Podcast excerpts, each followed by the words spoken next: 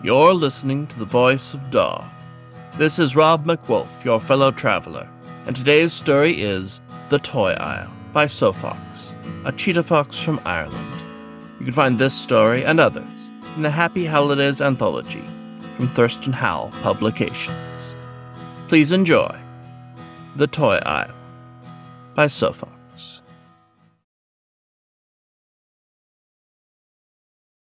Night settled on the toy aisle. Overhead fluorescent lights had long since turned off.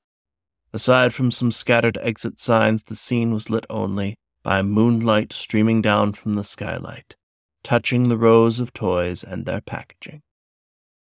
In the semi darkness, a lone stuffed rabbit sat upright on a demo table, its tag and label still attached to its ear. Oh, I hope, said the toy rabbit. I hope someone special buys me. Some nice child buys me and I make them happy. Of course. A painted wooden duck on wooden wheels wheeled up to the rabbit. Don't worry, soft one. Someone will buy you. Just have faith. But what if they don't? What if Christmas comes and goes and nobody buys me? The rabbit nervously pulled at its plush ears. Then you'll be picked up in the after Christmas sales. You will find someone who values you. But what if I'm not? What if. Oh, give it a rest, both of you. With that, the game station GXP Pi jumped off its shelf onto the table, landing beside them with a heavy thud. You do this every night. The rabbit whipped around, its ears briefly slapping itself in the face. Well, who asked you? You're just a gaming console. What? So because I'm electronic, I can't get involved in toy stuff? Well, I'm just saying, toys like us were around long before people started making circuits. Red lights started blinking on the black plastic obelisk. Well, what makes you so special? Different parts of me were designed and assembled all over the world. I'm a paragon of technological achievement of the entire human race. Doesn't make you a toy. Do you see Christmas specials about gaming consoles? Do you see them being made in Santa's workshop? You're just a mass produced distraction. You don't have the love and care put into your making like I do. The rabbit turned and flicked its tail. The duck tried to wheel between them. Now look, you both have. Oh, really? The console jerked towards another shelf. Hey, Carl, come down here for a second. Huh? Oh boy, I haven't done this before. Oh, okay, j- just a sec. Oh, A thin, rigid plastic case dropped straight down, slapping onto the table with a whack. Okay. Okay. The case awkwardly pulled itself upright, showing its cover. It was a game for the game station GXP Pi. Recommended retail price $59.99, with vibrant cover art and branding details, but what drew attention was the character on the cover. A rabbit. What? The stuffed rabbit patted up and looked at the cover like it was looking into a mirror, for in a way, it was. The image of the rabbit reflected the stuffed one perfectly. Yeah, the cover rabbit spoke. I'm the video game adaptation of the series you're part of. But I, I thought I was special, unique, handmade. the game station GXP Pi could have spat, but instead just tried to eject a non existent disk with a whirl and a click. Nothing is handmade anymore. We're all mass produced. But the rabbit turned to the duck and leaned forward in an earnest plea for support. I'm sorry, said the duck. But even I'm part of a brand that specializes in making wooden toys as a selling point. Nostalgia, throwback, tactile toys, that sort of thing. Face it, the game console spoke. You're dreaming up a period that barely exists. Toys have been made in factories for well over a hundred years. At one stage, metal toys were all the rage. Another time it was plastic toys. And of course, stuffed toys have been made in factories for pretty much as long as they've existed, unless you want to count rag dolls. You're not more of a real toy because of what you're made of. How do you know all this? asked the duck. I'm internet enabled. Wi Fi IEE 802.11ax. But the bunny tried to speak. There must be some handmade stuff out there, some uniqueness. Yeah, probably.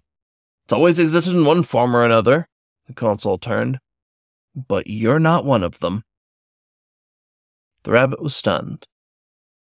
It sat heavily down on the wooden tabletop, painted with streets and buildings, its stuffing pushing its body out. If it could cry, it would have. It lowered its head.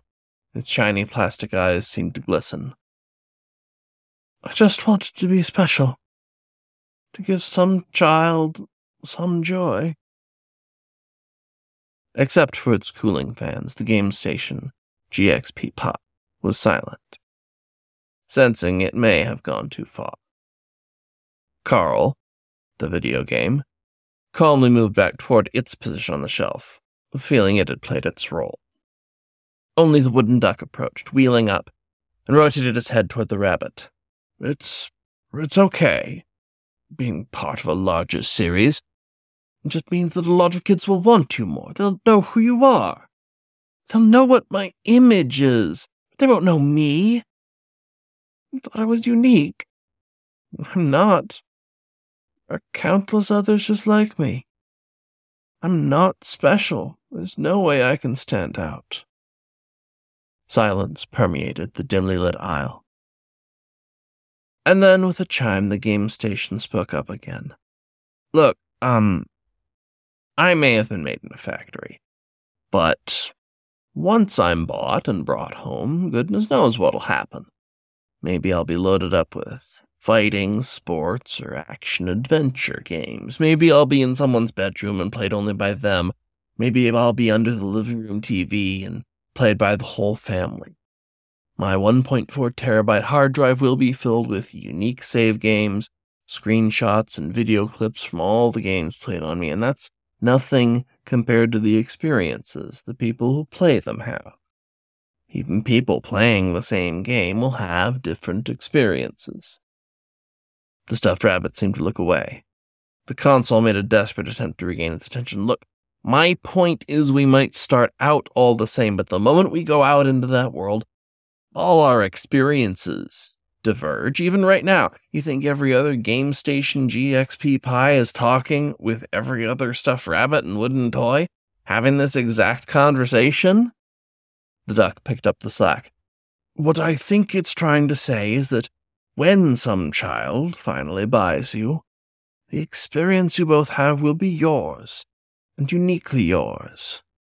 Travel your own paths, have your own times, good and bad, and understand each other as individuals, regardless of how many out there may be superficially similar to you.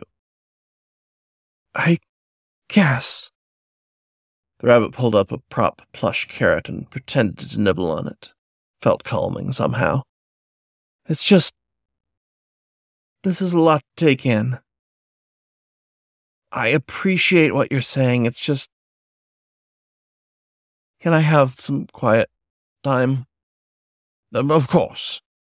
The duck wheeled back out of sight. With a quick full body nod, the consul gradually returned to the previous position. Lying back, the rabbit looked up at the moon through the skylight. The aisle once again settled into silence.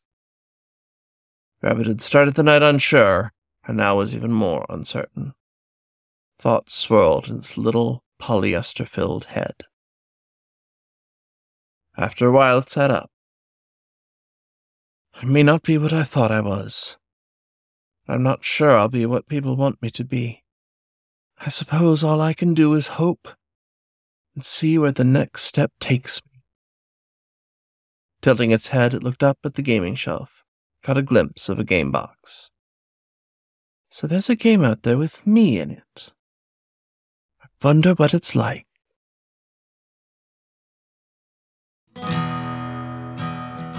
This was The Toy Aisle by Sofox. Read for you by Rob MacWolf, Werewolf Hitchhiker. You can find more stories on the web at thevoice.dog or find the show wherever you get your podcasts. Happy holidays, and thank you for listening to The Voice of Dog.